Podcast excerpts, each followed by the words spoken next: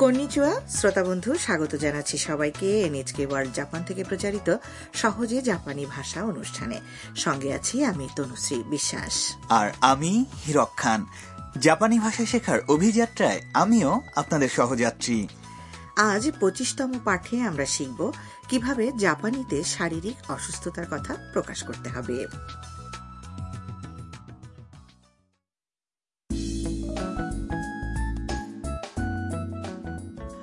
নাট্যাংশের মাধ্যমে উপস্থাপন করা আমাদের জাপানি পাঠে মূল চরিত্র তাম ভিয়েতনাম থেকে জাপানে পড়তে এসেছে হারুসান হাউস নামের যে বাড়িতে সে থাকে সেখানে লিভিং রুমে বিশ্রাম নেওয়ার সময় তাকে আজ কিছুটা বিমর্ষ দেখাচ্ছে তবে সবার আগে চলুন শুনি পঁচিশতম পাঠের কথোপকথন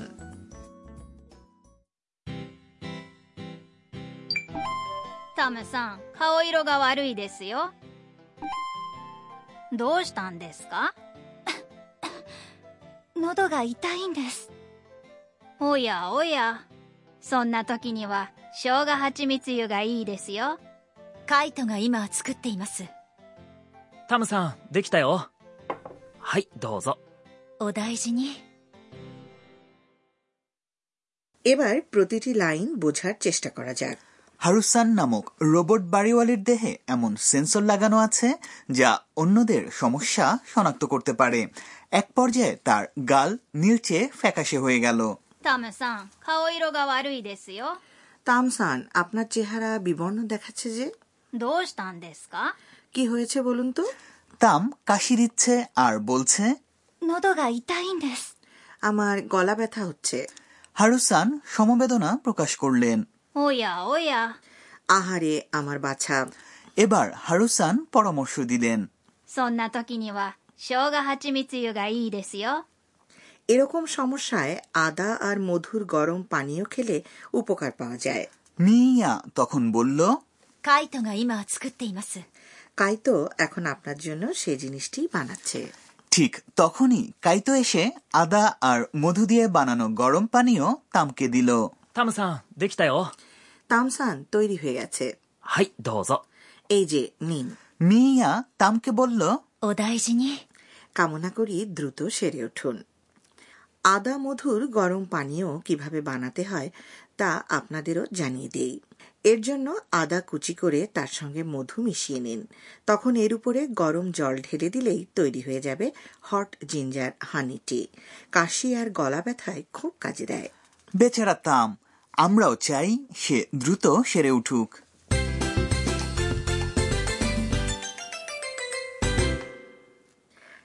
আজকের মূল বাক্য হল আমার গলা ব্যথা করছে 喉が痛いんです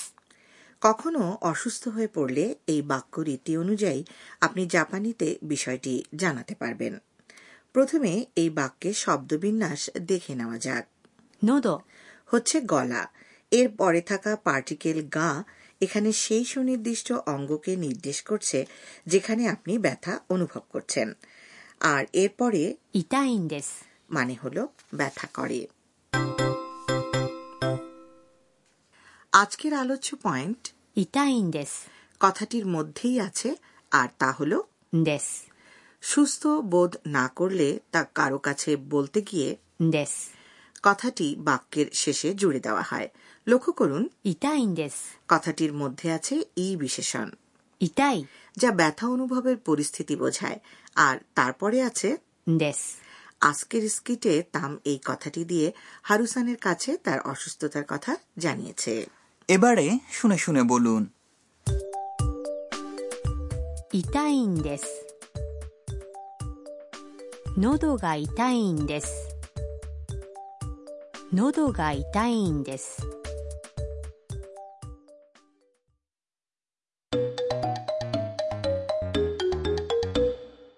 অন্যান্য স্বাস্থ্য সমস্যা নিয়ে এবারে একটি সংলাপ শুনি どうしたんですか頭が痛いんです熱があるんです সংলাপের অর্থটি বোঝার চেষ্টা করা যাক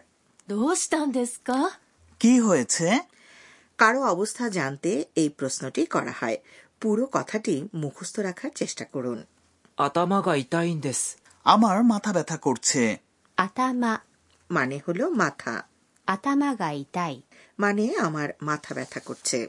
熱があるんです。 আমার গায়ে জ্বর আছে 熱 মানে হলো জ্বর এবং ある ক্রিয়াটির অর্থ আছে 熱がある মানে জ্বর আছে এখানে যেমনটি দেখতে পাচ্ছেন কেবলমাত্র বিশেষণ নয় বরং ক্রিয়াপদের পরেও বসতে পারে んです বন্ধুরা সংলাপ শুনে উত্তরগুলো পরপর বলুন どうしたんですか頭が痛いんです熱があるんです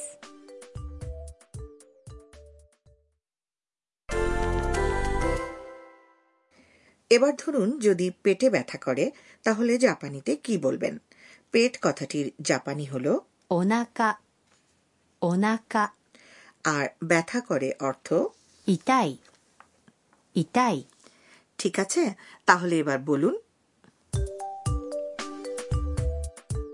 お腹が痛いんですお腹が痛いんです ঠিক আছে সবাই তাহলে নিজেদের সমস্যার কথা জাপানিতে বুঝিয়ে বলা শিখে ফেললেন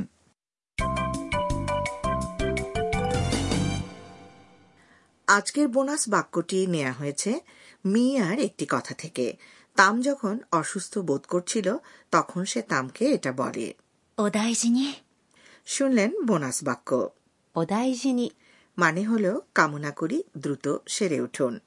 অসুস্থ বা আহত ব্যক্তির আরোগ্য কামনা করে তাকে বিশ্রাম নেওয়ার অনুরোধ জানানো হয় এই কথাটি দিয়ে এবার শুনে শুনে বলুন お大事に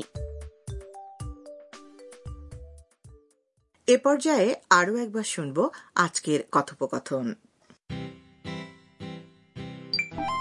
タムさん顔色が悪いですよどうしたんですか 喉が痛いんですおやおやそんな時には生姜蜂蜜湯がいいですよカイトが今作っていますタムさん、できたよ。はい、どうぞ。お大事に春さんの知恵袋 এবারে হারুসানের পরামর্শের ঝুলি আজ কথা হবে জাপানে অসুস্থ হয়ে পড়লে করণীয় সম্পর্কে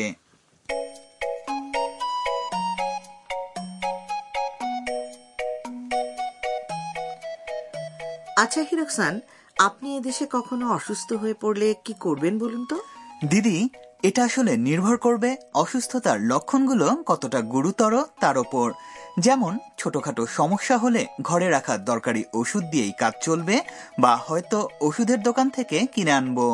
হ্যাঁ সমস্যা গুরুতর না হলে সচরাচর কিছু ওষুধ সহজেই কিনতে পাওয়া যায় ওষুধের দোকান থেকে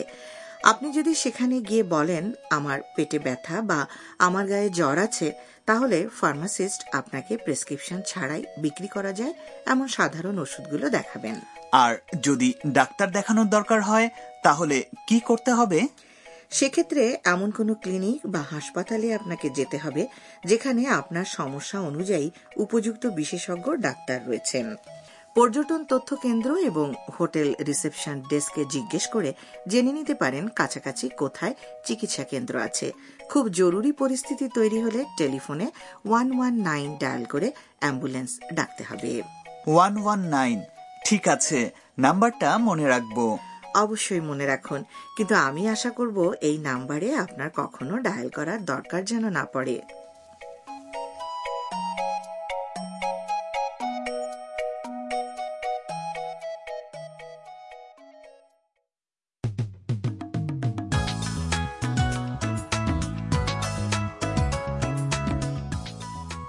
শ্রোতা বন্ধু সহজে জাপানি ভাষার আজকের আসর কেমন লাগলো জানাবেন কিন্তু আর আগামী আসরেও সঙ্গে থাকবেন